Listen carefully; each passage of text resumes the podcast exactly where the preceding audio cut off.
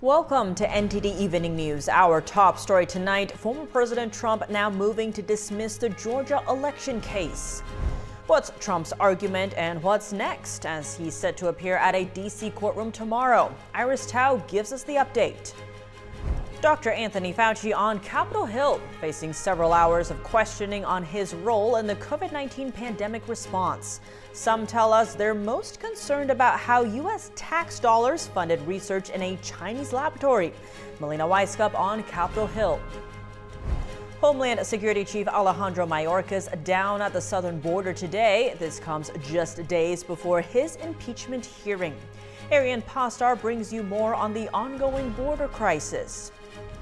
Defense Secretary Lloyd Austin's lapse in judgment gets a pass. How the White House responds after Austin took four days to report that he was in the hospital.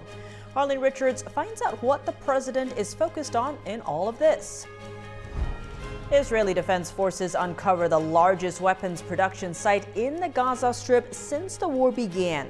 Meanwhile, the IDF kills another terrorist leader in Lebanon. Jason Perry reports.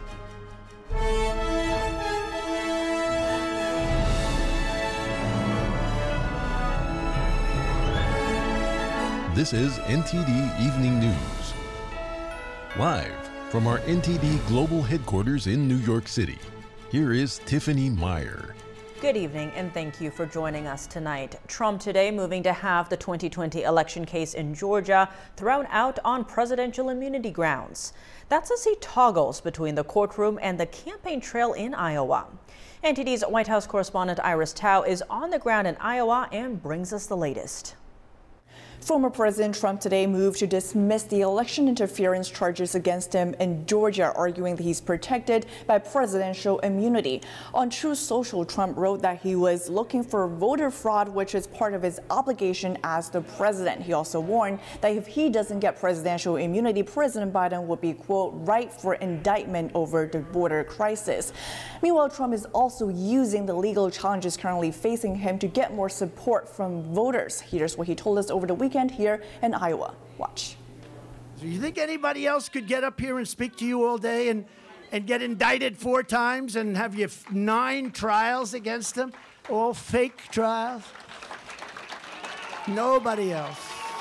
Nobody else. But other GOP candidates are arguing that Trump's legal troubles are making his campaign all about himself. Here's what Republican Congressman Chip Roy told us just now here in Iowa when he was campaigning for Florida Governor Ron DeSantis. Watch you know, all of these, these cases are being politically motivated, directed at him. But it's still there. It's still real. Um, you know, as Governor DeSantis says, you know, President Trump is running on his issues. Trump set to appear for oral arguments in his D.C. election interference case on Tuesday, which is tomorrow, in which he's also claiming presidential immunity. He's also due in the courtroom on Thursday for his New York civil fraud trial. So he's really going back and forth between the campaign trail and the courtroom this upcoming week. And that's before he comes back to Iowa this upcoming weekend for more campaign stops right before the Iowa caucus. And all this is as other presidential candidates, including Ramaswamy, Nikki Haley and Ron DeSantis are all campaigning here in Iowa this week. Meanwhile, Nikki Haley this morning canceled a campaign stop here in Iowa, citing an upcoming snowstorm.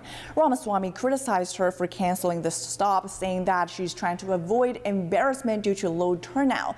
Ramaswamy, who's not canceling his own events today, also has his wife campaigning for him in Iowa at the same time. We just talked to her earlier this morning when she talked to us about what values she thinks the first First Lady should have. Watch. Really caring about freedom, but also ideals of virtue and being that family that cares about the nuclear family, the importance of that. That I think is such an important role for the First Lady. And tonight we're here where Casey DeSantis, the First Lady of Florida, is campaigning for her husband, arguing that DeSantis' accomplishments in Florida will carry on when he becomes the president potentially.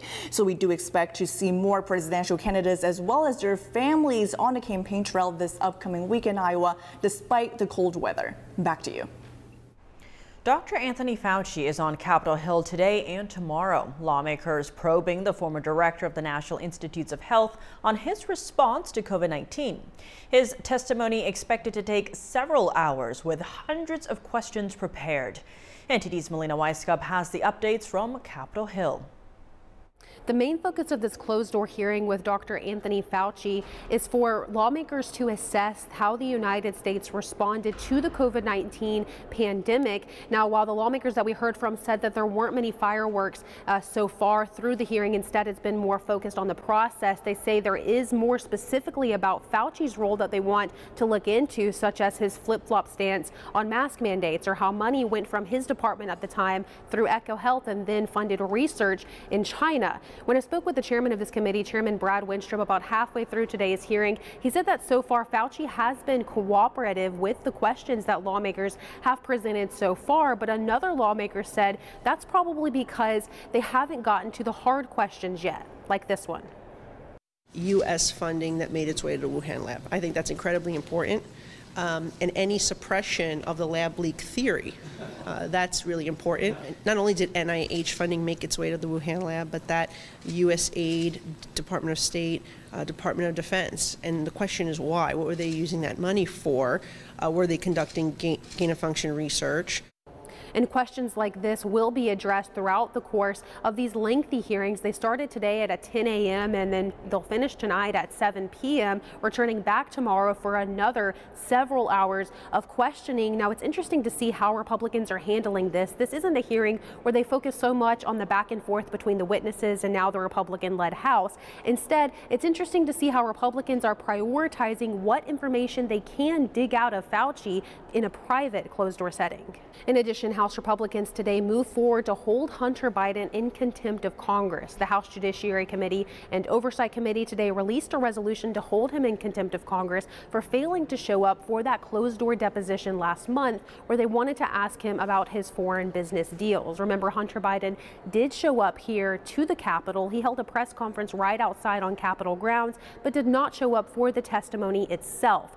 The committee chairman called this a flagrant defiance of the committees, which is why they're moving forward with this contempt of Congress resolution, which they'll hold a committee markup for on Wednesday and then hold at a later time a full floor House vote. Reporting from Capitol Hill, Melina Wisecup, NTD News. House Republicans are accusing Homeland Security Secretary Alejandro Mayorkas of failing to protect the southern border. They're now getting ready for the first impeachment hearing this week. Mayorkas, meanwhile, is in Texas right now, commenting on allegations that his agency is not enforcing immigration laws. NTD's Arian Pastar brings us more on Mayorkas' visit. Some have accused DHS of not enforcing our nation's laws. This could not be further from the truth. There is nothing I take more seriously than our responsibility to uphold the law and the men and women of DHS are working around the clock to do so. We need Congress to provide the supplemental funding that President Biden requested months ago. We need more Border Patrol agents and more case processors. Homeland Security Secretary Alejandro Mayorkas down in Eagle Pass, Texas on Monday, addressing the border crisis. This comes just days before he could become the first cabinet official in almost 150 years to be impeached by the House. This Wednesday, House Republicans will probe how Mayorkas' alleged failed leadership has impacted the states. On Sunday, House Homeland Security Committee Chairman Mark Green on Fox News explained what's behind the impeachment intentions. The legislative branch writes the laws, and the executive branch executes those laws. They don't get to pick and choose which laws. And clearly, Secretary Mayorkas has basically forced his immigration policy on the country against the laws passed by Congress and the result has been thousands of dead Americans, human trafficking, cartels uh, empowered, making billions and billions of dollars.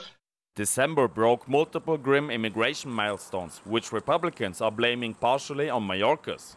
On December 18th, the US reportedly saw over 12,000 illegal border crossings in a single day, breaking the one day record. At the same time, CBS reported that the month of December had more illegal border crossings than ever before, with around 300,000 people. On Monday, Republican Congressman Mike Lawler was asked if that's enough to impeach Mayorkas. He has a obligation to uphold the Constitution of the United States and enforce our laws. Uh, he has failed miserably uh, in his obligation to both. Uh, our border is as porous as it has ever been. Since Joe Biden took office, nearly 10 million migrants have crossed our southern border. Democrats, however, are calling the impeachment move a political stunt.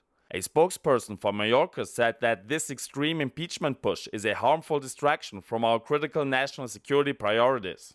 The House could hold multiple impeachment hearings this week and next, but even if the House votes to impeach Mayorkas, the Senate would most likely vote to acquit him. Arian Pastar, NTD News. A U.S. Navy sailor has been sentenced to 27 months in prison. He was charged with transmitting sensitive U.S. military information to a Chinese intelligence officer. 26-year-old petty officer Thomas Zhao also faces a $5,500 fine. According to court documents, Zhao sent information to a Chinese intelligence officer posing as a maritime economic researcher. He took screenshots of operational orders of military training exercises and passed them to the intelligence officer. He also transmitted photos of blueprints and diagrams of a U.S. radar system. Zhao admitted to engaging in a corrupt scheme and pleaded guilty to federal charges back in October 2023. He worked at the Ventura County Naval Base in California. The White House confirms Secretary Lloyd Austin's job is safe. A spokesperson today said President Biden is looking forward to Austin's return despite his taking days to inform the commander in chief that he was in the hospital. NTD's Arlene Richards reports. President Joe Biden has no plans to fire his defense secretary, even though Secretary Lloyd Austin failed to tell the president that he was in the hospital. For four days, White House National Security Council Coordinator John Kirby doesn't expect there to be any consequences. I think, uh, look, uh, our main focus right now is on Secretary Austin's health. There is no uh, uh no plans for anything other than for Secretary Austin to stay in the job and continuing the leadership that he's been exu- that he's been demonstrating.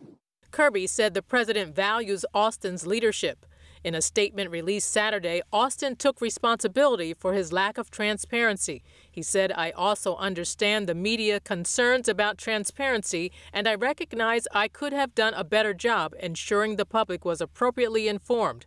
I commit to doing better. But this is important to say. This was my medical procedure, and I take full responsibility for my decisions about disclosure. Austin is facing backlash from Republican leaders. As Biden deals with multiple national security issues, Senator Tom Cotton said Austin needs to explain why the White House wasn't immediately notified about the hospitalization. In a statement, he said the Secretary of Defense is the key link in the chain of command between the president and the uniformed military, including the nuclear chain of command, when the weightiest of decisions must be made in minutes. If this report is true, there must be consequences for this shocking breakdown. Failing to disclose that Austin had been hospitalized for days breaches the normal protocol. Kirby said there would be a review. I fully expect that we'll take a look at process and procedure here. We'll do what's akin to a hot wash and uh, try to see if processes and procedures need to be changed at all or modified.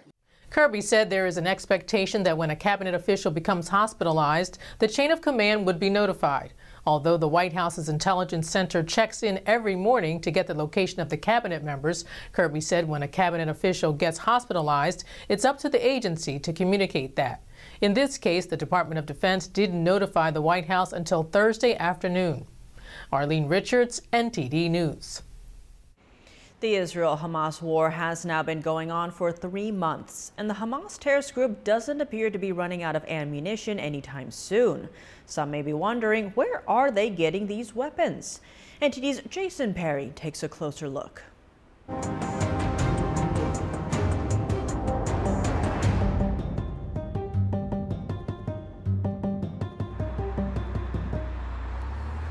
It's now been three months since Hamas terrorists murdered over 1,200 innocent civilians in Israel. And in response, Israel has vowed to defeat the Hamas terrorist group in the Gaza Strip.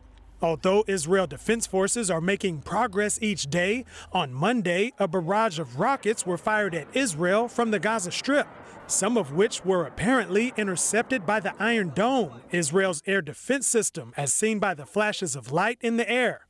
And on Sunday, Hamas released this video of a man wearing civilian clothes sneaking up to get a closer view of this apparent Israeli tank, then firing an explosive at it. Some people may be wondering how Hamas continues to fire more and more weapons, given that the Gaza Strip's main borders are Israel and the Red Sea, which is fortified by Israel's navy. And its other border is Egypt, and Israel also inspects the goods coming into Gaza from Egypt.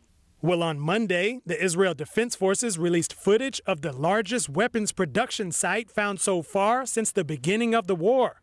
The Hamas terrorist group has had the capability to manufacture its own weapons on a large scale, including long range rockets, mortars, explosives, and other munitions. An IDF spokesperson said Israel provided the raw materials to Gaza, but they weren't meant for weapons. Those materials were meant to go for agriculture, for fertilizer, for agriculture. Those CNC machines were meant to be for housing, for hospitals. The cement was meant to help building houses. Instead, Hamas built the terror systems of tunnels, the rockets as a main industry, and used everything he can. And as the IDF finds more terrorist infrastructure in the Gaza Strip, it also continues to find more high ranking terrorists in Lebanon. On Monday, an Israeli strike on an SUV in southern Lebanon killed the most senior Hezbollah terrorists since the war began. Meanwhile, Secretary of State Antony Blinken, who's been in the Middle East trying to keep the war from expanding, gave an update on Monday. I think there's broad agreement on a few basic objectives. First, that Israel and Israelis should be able to live in peace and security, free from the fear of terrorist attacks or aggression from any of their neighbors. Second, that the West Bank and Gaza should be united under Palestinian led uh, governance. He also said an independent Palestinian state needs to be established to help stabilize the region. After speaking with reporters in Saudi Arabia, Blinken then flew to Israel, where he landed Monday night. Blinken said he's going to share with Israeli officials everything he's heard so far on his trip. He also said he'll discuss the future of Israel's military campaign in Gaza, emphasize the need to do more to protect civilians, and to do more to ensure humanitarian aid is getting into the hands of those who need it. Jason Perry, NTD News. Coming up, select airplanes across the nation are still grounded after a plane door blew off mid-air. How all the passengers survived and where the door was found. What exactly went wrong with the door on that Alaska Airlines flight? A commercial airline pilot says there are systemic problems with Boeing planes. Hear more about his analysis of the incident. And winter storms plow through central and eastern U.S. More extreme weather conditions on the forecast, which could include whiteouts, blizzards, and even tornadoes. Stay tuned for more after the break here on NTD News. Welcome back. In New York City, police have arrested more than 300 people following a pro-Palestinian rally earlier today. Demonstrators blocked off morning traffic at several major roadways in and out of Manhattan, including the Holland Tunnel, the Brooklyn Bridge, the Manhattan Bridge, and the Williamsburg Bridge. We're hoping that with this action we can inspire others to keep agitating, keep escalating, and keep disrupting until we we have like shown that we will not stop until the U.S. supports a permanent ceasefire. While chanting slogans and holding their signs, demonstrators sat in roadways with their hands zip tied behind their backs. A number of groups organized the rally this morning, including Jewish Voice for Peace, the Palestinian Youth Movement, and Democratic Socialists of America. The gathering reportedly kicked off at around 9 a.m. City Hall Plaza before protesters made their way to different locations. Authorities said many of those arrested are now facing misdemeanor charges. An airplane piece found in a backyard. The National Transportation Safety Board now has it. The exit door of an Alaska Airlines aircraft blew off mid-flight. Now Boeing 737 MAX 9 aircraft are grounded nationwide. Here's more on the story. 177 passengers and crew on an Alaskan Airlines flight survived an alarming experience after a section of the plane blew off the aircraft mid-flight. The plane had just taken off six minutes before the incident. The Boeing 737 MAX 9 jet safely returned to the Portland airport with no serious injuries on board. Although there were some minor injuries, National Transportation Safety Board Chair Jennifer Homendy said it could have been much worse.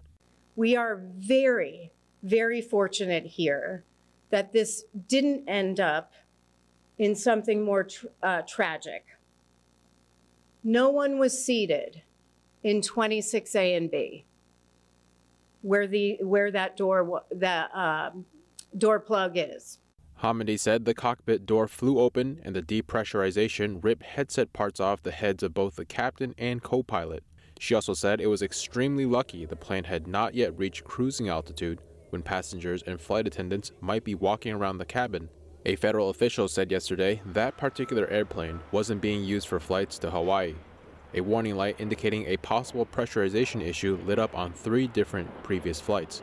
Hours after the incident, the FAA ordered the grounding of all MAX 9s until they could be inspected. Alaska and United Airlines are the only U.S. airlines flying the MAX 9. Alaska Airlines said it canceled 170 flights yesterday and 60 more today. Cancellations will continue through the first half of the week. The Sunday cancellations affected nearly 25,000 guests. A plea went out to local Portland residents for help in finding the missing fuselage plug. The search ended yesterday when a local teacher found the missing piece in his backyard. So what went wrong with the door on that Alaska Airlines plane and what would the grounding of Boeing 737s do to air travel? Joining us now to offer us his thoughts on the incident, we have Jason Kunish, a commercial airline pilot. Jason Kunish, thank you so much for joining us. Great to have you on the show. Thanks for having me back. Now, to begin, Boeing is under fresh scrutiny after the grounding of 737 MAX planes. Now, this is, of course, following the incident with Alaska Airlines where a door blew out mid flight. Now, to begin, as a pilot, what is your reaction to this? Reaction is one, great job by the crew. Uh, they took their training that they do every year and they put it into action uh, in a matter of seconds and got all those people safely on the ground with the remaining parts of the aircraft that were still intact. Um, and so, bravo on the crew, but also major questions now as the uh, manufacturing concerns of Boeing over the last several years are continuing. On that second point, you know, how does this even happen, especially given that Boeing had advised airlines just a month ago to do inspections of jets for any loose hardware? What are the pre-safety flight checks? You know, what is even being done here? Well, safety flight checks, you know, maintenance is, is on board every aircraft every day. Um, not just that, the pilots and the flight attendants are required before every flight to go through a certain amount of safety checks of the aircraft to make sure everything is up to par. As far as Boeing goes, this is a systemic problem that Boeing has had over the last several years. It's a known thing in the industry that when Boeing aircraft are delivered to airlines, there's leftover trash and open cavities. Um, there's loose parts, and so this has been a problem. The 78, the 737 Max, as we all remember back in 2018 when it came online, had several crashes that killed many people. Uh, also, since then, uh, the 787, which is their wide body their newest wide body aircraft, has been plagued with problems and delivery delays that are causing airlines millions of dollars in lost revenue. And so this is a, a problem of safety, it's a problem of shareholder interest, um, and everyone should be concerned here. And you did mention the good work done by the crew earlier. Now, this Alaska Airlines was flying quite low, not at cruising altitude. Give us a sense of what would have happened if this door had blown out when it was higher up at cruising altitude. What, what could the crew do then? Well, every year when, when airline crews go through their recurrent training, we actually train for a catastrophic failure of the pressurization system. And we train to, you know, put our oxygen masks on and initiate an emergency descent. That's usually trained at about 35,000 feet. if that if a real emergency happened there, you'd have uh, a useful consciousness of several seconds that you'd have to respond. Otherwise, you pass out and real catastrophe happens. This event with Alaska Airlines happened at about 16,000 feet.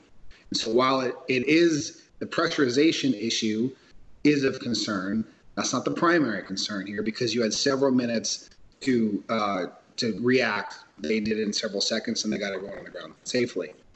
The real concern here is the actual airframe failing. The plug type door that's in the 737 9 MAX uh, is, especially those operated by Alaska Airlines, is not one that's manipulated. It's actually sealed shut. And so this wasn't like it was inspected earlier that day and it was loose. Um, this was sealed shut. It's not meant to be operated, and it still failed. And this particular aircraft was in service for only two months in Alaska, and that again leads to more questions. What exactly is going on? Is there a is there a problem larger here with Boeing or their manufacturing? The people who are uh, you know supplying parts and labor also for for Boeing. And on that note, the 737s have been grounded following this incident. Now, how could air travel be affected by all these planes being grounded? Well, just to specify, it's the 737 900 MAX version. And right now in the United States, only Alaska and United operate those two aircraft. American Airlines and Delta do not. It does off, I think, what was it? I, I read earlier today 170 worldwide aircraft specifically of this fleet variant are affected. And so it is going to cause uh, disruption in air travel. Passengers are going to be affected. Uh, it's going to cause definitely a disruption in first quarter profits that are released later this year. Um, and so this is going to be a, a, reverberation, I guess, of issues, uh, but also the brand name of Boeing. It's it's sad that this American flagship manufacturer that's been around for 100 years or whatever has been tarnished and it continues to be tarnished and they're doing it to themselves unfortunately on that note, this does follow previous issues with other 737 MAXs. I think it's the 800 line that you just mentioned, specifically the crashes in Indonesia and Ethiopia that killed hundreds of people. Now, the FAA cleared the use of 737 MAX. I think these are the 900s in the U.S. to fly in November of 2020. But have other models been ensnared in as many issues? Should passengers be concerned to fly reading all these reports? That's a real tough question because the the the like I said earlier, the crews, the the mechanics, the airlines, job number one of everybody is safety. Um, and so if you're on an airplane in the United States of America, you're you're safe. There's no problem there. But as far as going forward, what are the how are the airlines going to react to this? That's the question. What's Boeing going to do? How are they going to react? Um, how is this going to affect deliveries in the future. If airlines have planned out for the summer, which they have, use of these new aircraft that are coming online, and those are now delayed, much like last year with American Airlines and their 787s that were coming online. You can't fly these passengers. You can't service the routes. You can't make the money that you were planning on, and that's a great disruption. Jason Kunish, thank you so much for your time. Thank you. And we do have an update just in about this. United says it found loose bolts on the doors of the Boeing 737 MAX 9 jets that have been grounded. A winter storm has arrived in the U.S., moving from west to east. This week, people in the central part of the country can expect up to a foot of snow, violent winds, blizzards, and even tornadoes. A highly impactful winter storm is expected to dump as much as a foot of snow across the country's midsection, where blizzard and winter storm warnings are in effect. According to the National Weather Service, between January 7th to 11th, the storm can bring 8 to 12 inches of snow stretching from southeastern Colorado and western Kansas through eastern Nebraska, large parts of Iowa, northern Missouri, and northwestern Illinois up toward the upper peninsula of Michigan. Other parts of the Midwest could see winds between 60 to 70 miles per hour, creating blizzards with whiteouts. There were widespread school closures across eastern Nebraska on Monday, ahead of the storm. The harsh weather has already affected presidential campaigning for Iowa's January 15th precinct caucuses, where temperatures could dip below zero degrees by caucus day next week. In South Dakota, the Sioux Falls mayor urged residents not to travel Monday if they did not have to, and to give snowplows time and patience so they can clear the roads. In the southeast, wind gusts of up to 50 miles per hour and strong tornadoes are the primary threats to states along Texas and the Gulf Coast. The risk will continue through Tuesday. The storm follows a separate storm that moved off the East Coast after dumping over a foot of snow Sunday on parts of Pennsylvania, New York State, and portions of New England. And another storm is on the way that will affect the Pacific Northwest into the northern Rockies. Washington and Oregon could see blizzard conditions and several feet of snow. A flood watch is in effect for the state of Hawaii through Tuesday as the threat of heavy rainfall and thunderstorms moves through from west to east. Coming up, what can we expect from Dr. Anthony Fauci's testimony in Congress? Our guest says Fauci has a lot to explain about his contradictory policies on COVID 19. We bring you an analysis of Fauci's role in the pandemic response. And Florida, we have a problem. America's first moon mission in almost half a century craters, running low on fuel just hours after launch. That and more after the break here on NTD News. Welcome back. If you're just joining us now, here are some of today's top headlines. The Israeli military released footage of Hamas's largest weapons production site found so far. Israel also conducted an airstrike in southern Lebanon, killing the most senior Hezbollah terrorist since the war began.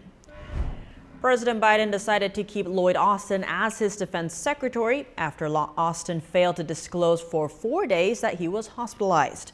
Austin took responsibility for his lack of transparency, but he is facing backlash from Republicans.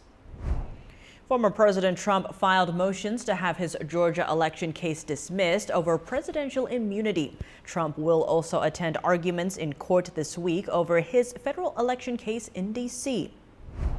House Republicans recommended holding Hunter Biden in contempt of Congress for defying a subpoena. This was while Dr. Anthony Fauci testified behind closed doors in Congress on COVID 19. What can we expect from Dr. Anthony Fauci's testimony in Congress today and tomorrow? Joining us now to explore the controversy surrounding Fauci's COVID 19 policies, we have Jeffrey Tucker. He's the founder and president of the Brownstone Institute and author of Liberty or Lockdown. Jeffrey Tucker, thank you so much for joining us. Great to have you back on the show. My pleasure. Fauci is facing two days of closed door questioning. Now, this is the first time he's answering questions under oath since November 2022. What can we expect to come out of this? There are a lot of questions for Fauci, and it's not just about gain of function research and his funding of the Wuhan lab, which we know definitely happened, and it's very, I don't know how you can get around it. He seemed to not, how should we say, tell the truth the last time that we had public questioning on this. So we're going to get some answers, I think, on that today. But it's beyond that, you know. I mean, we're going to we're going to need some answers on why he kept reversing positions on masks. So you have to have a mask, and now you don't have to wear a mask. Uh, now you need two masks. Uh, and now you can take your mask off because there's a vaccine, which which will mean you won't get COVID and we can get over the pandemic. Except that it turned out the vaccine didn't uh, stop infection, uh, infection or transmission. And there's just so much. I mean, there's the his role in the, censorship that needs to be examined, the the cover up of the, the lab leak. Um, there's you know many other questions like for example, on March 2nd, 2020, he wrote the Washington Post and said we would never need a vaccine to get out of this pandemic because social distancing alone will conquer the virus. That's what he told the Washington Post. The Washington Post dutifully reported his words exactly as he sent them in the email. Uh, kind of an example of plagiarism. But weird things like that. So many contradictions from the very, very beginning. Talking Trump into locking down and then denying that he did it, bragging about it and then later denying it. It's just, it goes on and on and on. Uh, so, yeah, and he was definitely, it seems like, at least set himself up as the mastermind of the COVID response. And now he wants to walk away from every bit of it and take no responsibility for any of it. yeah, there's a lot of questions. On the note of all of the flip flopping, would Fauci actually be held accountable, especially for those who lost their jobs by not complying to all the mandates? Well, you know, there's a.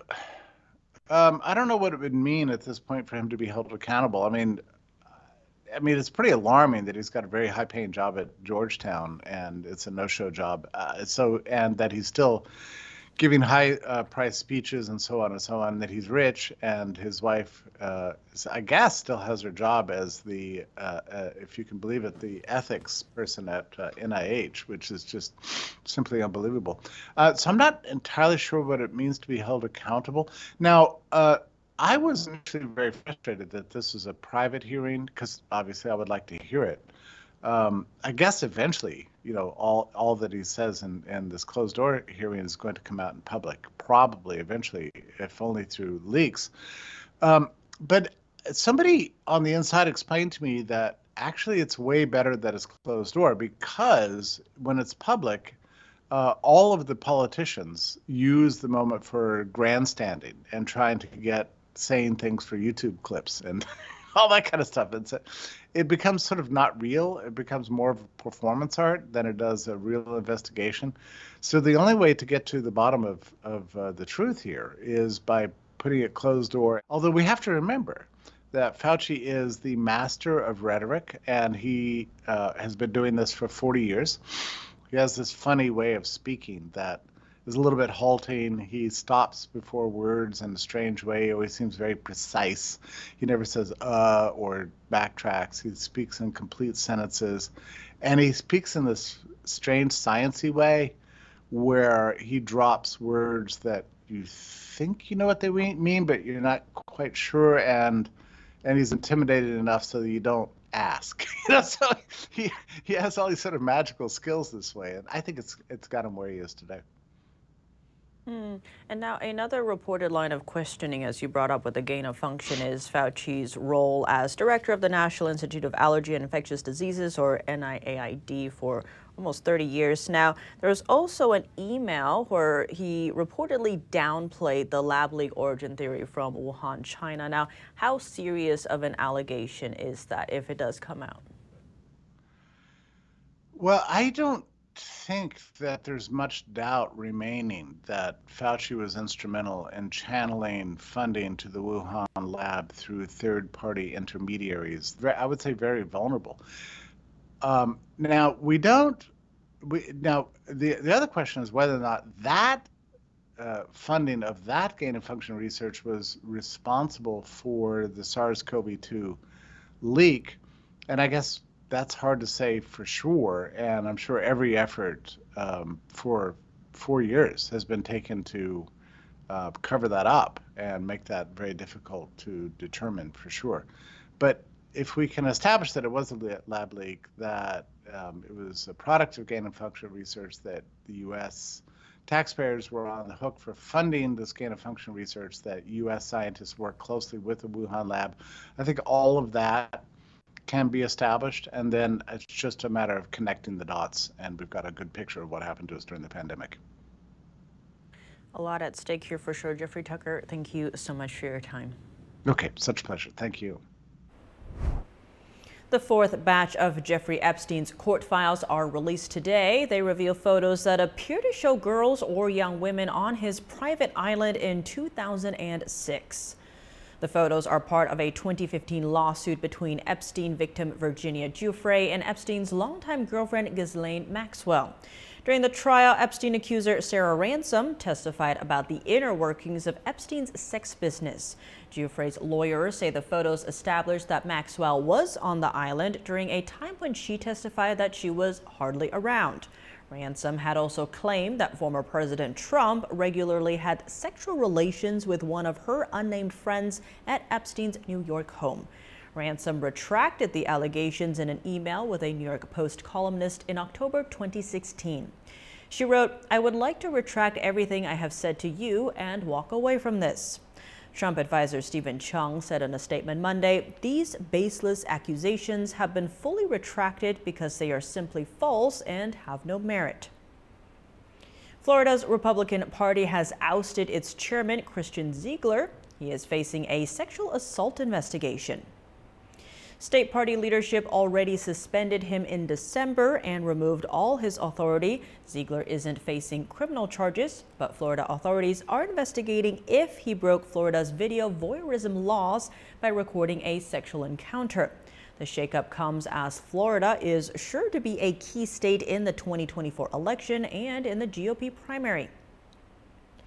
The first American moon mission in half a century has hit a setback. The Peregrine lunar lander experienced a malfunction hours after launch. NTD's Dave Martin has more.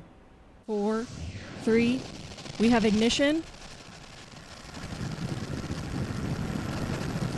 and liftoff of the first United Launch Alliance Vulcan rocket, launching a new era in spaceflight to the moon and beyond.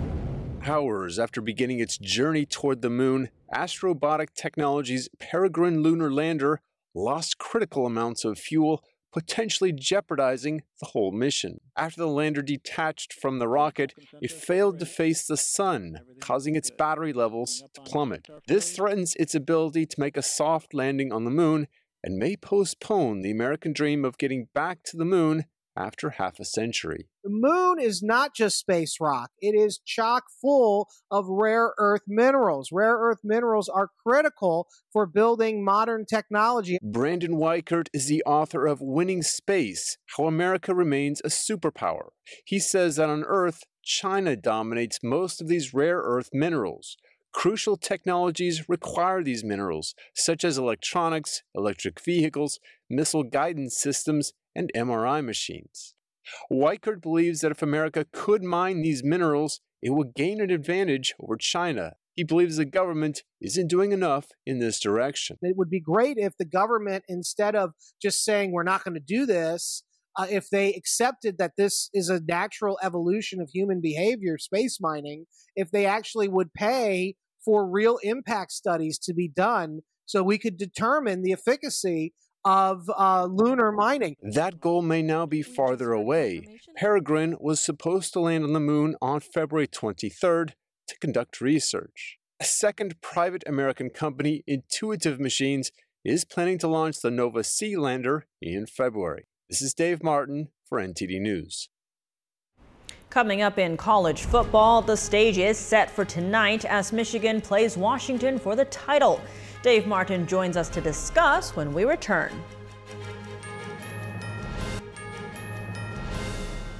Welcome back. And now for your sports news, we're joined by NTD's Dave Martin. Dave, the NFL's regular season ended on Sunday, and today already two coaches have been fired Washington, D.C. and Atlanta. Is there a feeling that this will be it for Bill Belichick as well? You know, there certainly had been, but there's been nothing announced today. I mean, certainly if they, if they did get rid of him, I'm sure he would have his choice of places to coach. I mean, he's won six Super Bowls. That's more than any other coach, and as more and many as as many as more as any other franchise. I'll grant he hasn't won much without Tom Brady since he left the last few years. But even Phil Jackson needed either Michael Jordan or Kobe Bryant to win all of his titles. Now, he made it sound yesterday like he'd be open to a role change as far as personnel authority. I think that would be the best option. Clearly, he's shown he can coach. The talent really hasn't been there since, since Brady left, or maybe it was exposed when Brady left. So maybe they hire someone else for that and keep him as coach. The later this goes, I think the more likely he stays. Well, now shifting gears to tennis, Rafael Nadal is out of the Australian Open with an injured hip. Now, this is the same one that sidelined him all of last year. Is this starting to resemble how Roger Federer went out? You know, very much so. I mean, Federer injured his knee four years ago at the Australian Open. Had to face Novak Djokovic in the semifinals at less than 100%. That didn't go very well. He had knee surgery right after. I remember he said he would be out many months, and he was true to his word. Took over a year to come back, played a few matches at the French Open, only to re injure it at the Wimbledon, believe, which was the tournament he had historically dominated. And that was it. He retired a few months later. Now, Federer was, was 39 then. I believe Nadal is 37. I'm sure he's hoping to be healed in time for his tournament, which is the French Open. Now, Nadal previously said this could be his last year. Hopefully, he has more, one more run in him at the French but that doesn't start until May, so he has a little bit of time. Uh, now shifting gears to golf news, Tiger Woods and Nike have announced the end of their 27-year sponsorship. Any word on what ended this? No, but Nike had announced plans that they were going to cut like $2 billion in expenses over the next few years. Maybe that was part of it. Plus, Nike shut down their line of golf clubs and golf balls in 2016, I believe, so maybe this was inevitable. Uh, it was quite a relationship, though. I mean, this started back before his career really started. Nike signed him before he ever won a tournament back in 1996, similar to Michael Jordan. They gave him a $40 million endorsement deal, which was a record for an athlete at the time. That was right after his incredible career at Stanford. Now, Woods has obviously slowed down the last couple of years ever since his car accident. He released a statement actually regarding Nike that seemed to imply he'll be playing in the Genesis tournament next month. I mean, it's news anytime Woods decides he's going to play these days. As far as partnerships go, I'm sure another will come along from him. He's way too successful and popular, of course. Well, now tonight we have the College Football National Championship, Michigan versus Washington. Who do you like for this one? I like Michigan. Not in a blowout, uh, but they have something special going this year. You know, they've had plenty of adversity. Their coach has served two different suspensions this season. It's kind of given them this us versus the world mentality. Obviously, they have a great defense, statistically fewest yards and points allowed. Now, the Huskies are a great team, too. They seem to thrive on being the underdog, which they are tonight. They've just had so many close wins. I believe that's 10 straight wins by 10 points or less. I just can't see them continuing that. So that's too low of a margin. I expect it to be a low scoring game with Michigan finding enough offense to win. Well, Dave, as always, thanks for joining us. Thank you, Tiff. And that's all for today's news. Thanks for tuning in. I'm Tiffany Meier. Good night.